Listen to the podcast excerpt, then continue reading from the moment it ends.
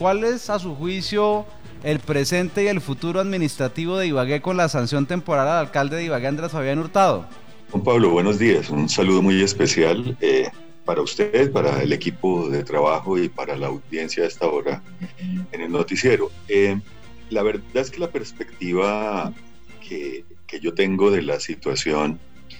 de la gestión pública en Ibagué a raíz de la decisión de suspensión provisional de del señor alcalde, eh, es ciertamente de avisorar un panorama confuso, un panorama indeseable para el desarrollo de las actividades normales del plan de desarrollo. Confuso, ¿por qué? Porque hay un, eh, un escenario normativo nuevo, un código disciplinario único que entró a regir muy recientemente, a finales del mes de marzo, una situación todavía por, por sortear en relación con la constitucionalidad de las normas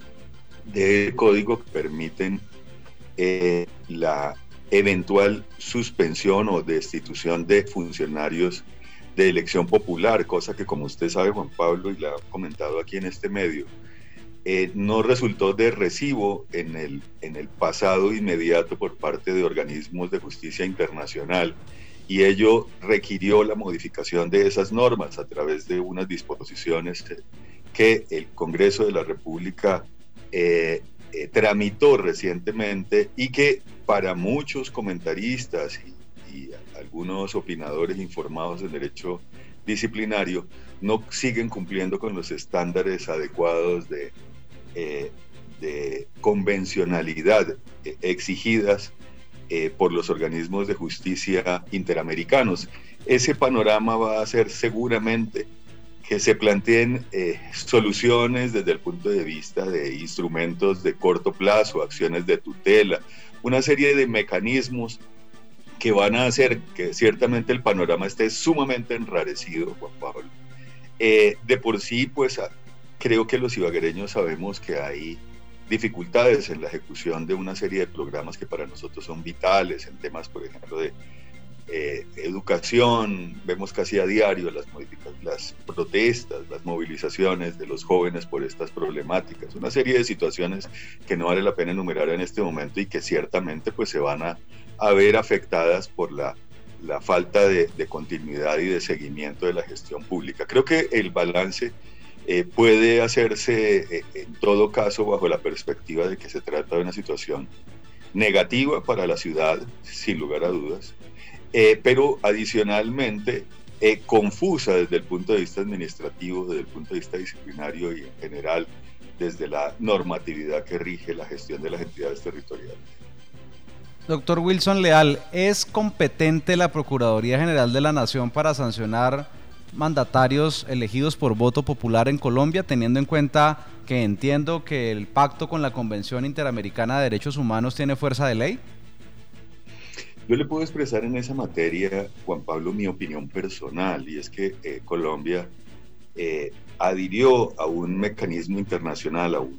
una fuente eh, internacional de derecho que implica que respecto de servidores públicos de elección popular, estos solo pueden ser eh, eh, privados del ejercicio de su función a través de la decisión de jueces y, con esta otra connotación de jueces penales. Esa regla no es una regla nueva, es una regla que está en la Convención eh, Interamericana de Derechos Humanos desde hace más de 40 o 50 años. Pero infortunadamente el país se vino a dar cuenta de eso, que, que era su compromiso, a raíz de un asunto también muy célebre que fue el caso Petro, contra la nación colombiana, contra el Estado colombiano. Cuando es suspendido Gustavo Petro, varias de las personas que le asesoraron en esa controversia eh, plantearon esta situación que estaba ahí sin mayor desarrollo y posteriormente la Corte Interamericana de Derechos Humanos, particularmente la Comisión Interamericana de Derechos Humanos, eh, declaró que se había desacatado el texto de ese compromiso internacional de Colombia. Por esa razón, eh, se dispuso en un ejercicio legislativo que inició el anterior Procurador General de la Nación, pero que concretó esta Procuradora una modificación normativa que implica eh, eh, modificaciones de la estructura de la Procuraduría, generar una presunta independencia entre juzgamiento, entre instrucción y juzgamiento en esta clase de funcionarios. Eh, a mi parecer personal, esas modificaciones no son suficientes para darle cumplimiento a las obligaciones colombianas en frente de la convención y seguramente, pienso yo, eh, ese desarrollo va a darse en los, próximos eh, meses, seguramente o años, eh, nuevamente el Estado colombiano va a ser declarado como contrario, como en desacato de las obligaciones internacionales establecidas en la, en la Convención Interamericana. Esa es la perspectiva que yo tengo. Sin embargo, pues eh, la señora Procuradora, por supuesto, tiene una posición distinta. Los congresistas que aprobaron esa modificación, hubo también un, un número importante de congresistas en su oportunidad que se manifestaron eh, contrarios a, a, a, la propuesta legislativa al considerar que no eh, cumplía con las expectativas de darle cumplimiento a eh, los compromisos del gobierno nacional en relación con la Convención Interamericana de Derechos Humanos. Doctor Leal, es hora de que el país reconsidere aprobar o discutir al menos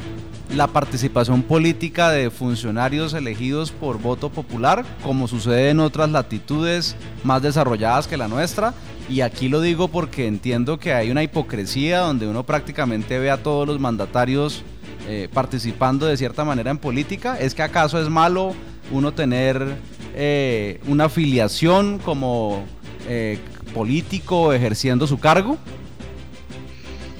Juan Pablo, me parece que usted da en el clavo. Ahí está el centro del debate, realmente. Y el centro del debate tiene el siguiente dimensionamiento. Realmente nadie piensa que los servidores públicos no tienen interés político tienen y son los que más intereses políticos tienen. Otra cosa es que en el actual panorama constitucional y legal esconden esa intencionalidad, ¿no es cierto? Y eh, eh, como ocurre en otros muchos campos, la constitución política reservó la, la forma de eh, desarrollar la participación en política de los servidores públicos a una ley estatutaria. Hay muchos campos eh, eh, de la legislación, es decir, eh, competencias que la Constitución le dio al legislador que no han sido desarrolladas y particularmente esta es grave. No sé, Juan Pablo, usted que, que es un agudo observador de la realidad y del contexto de la nación, la Procuradora General de la Nación empieza su, su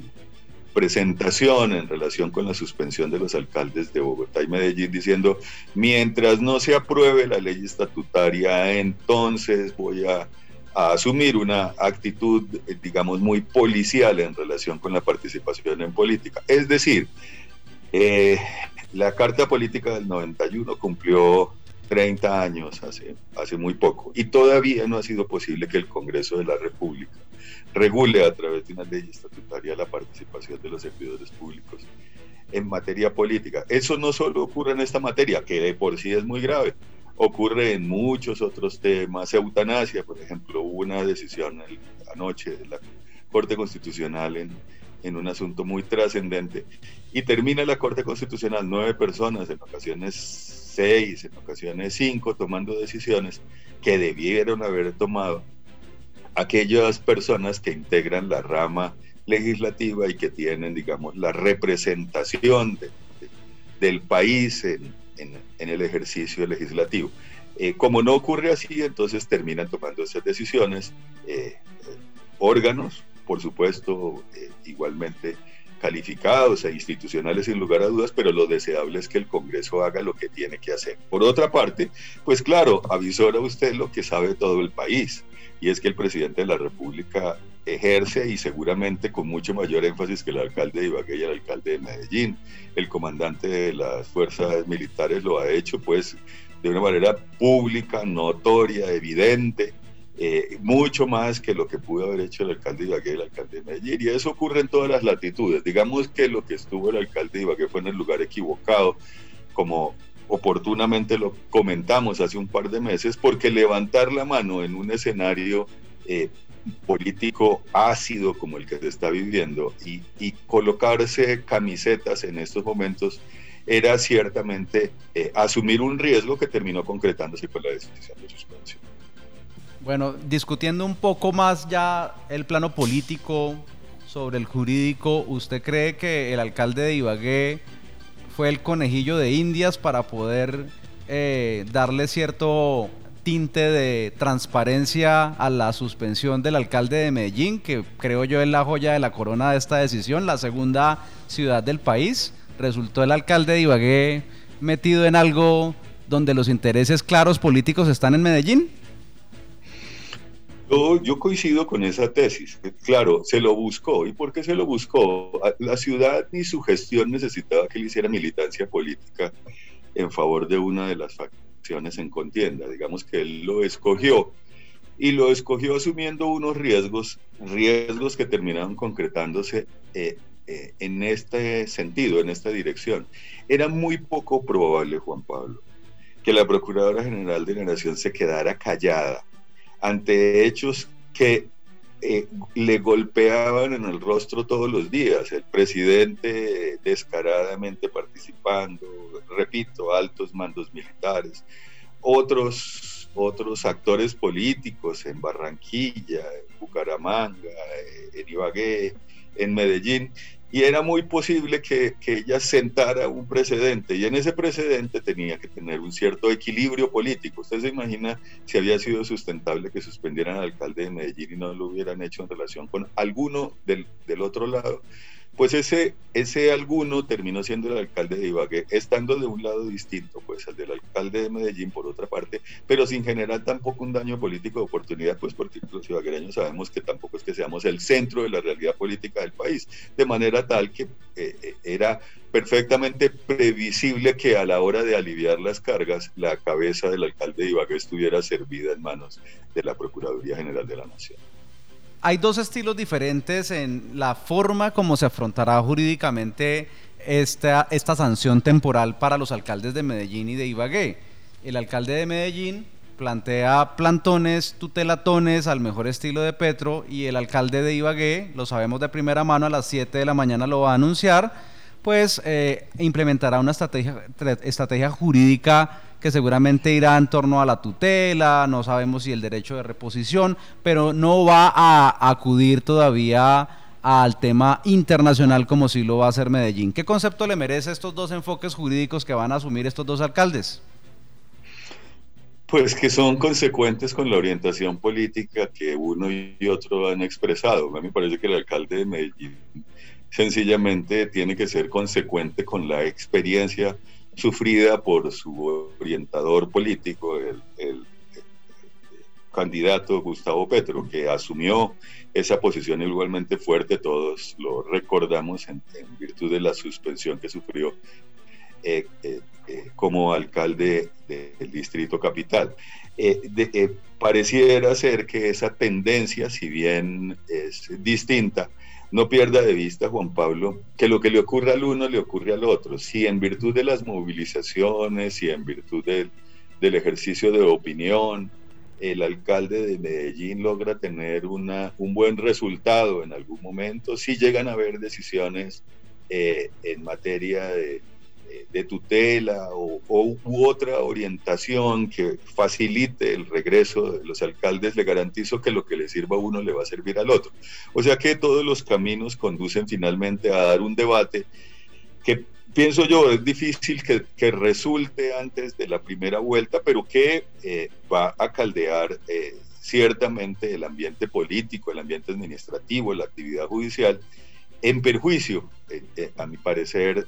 eh, de la ejecución y del, y del buen gobierno de la ciudad. Los problemas eh, que yo como oyente de su noticiero me doy cuenta en las mañanas, lo que está ocurriendo en materia de,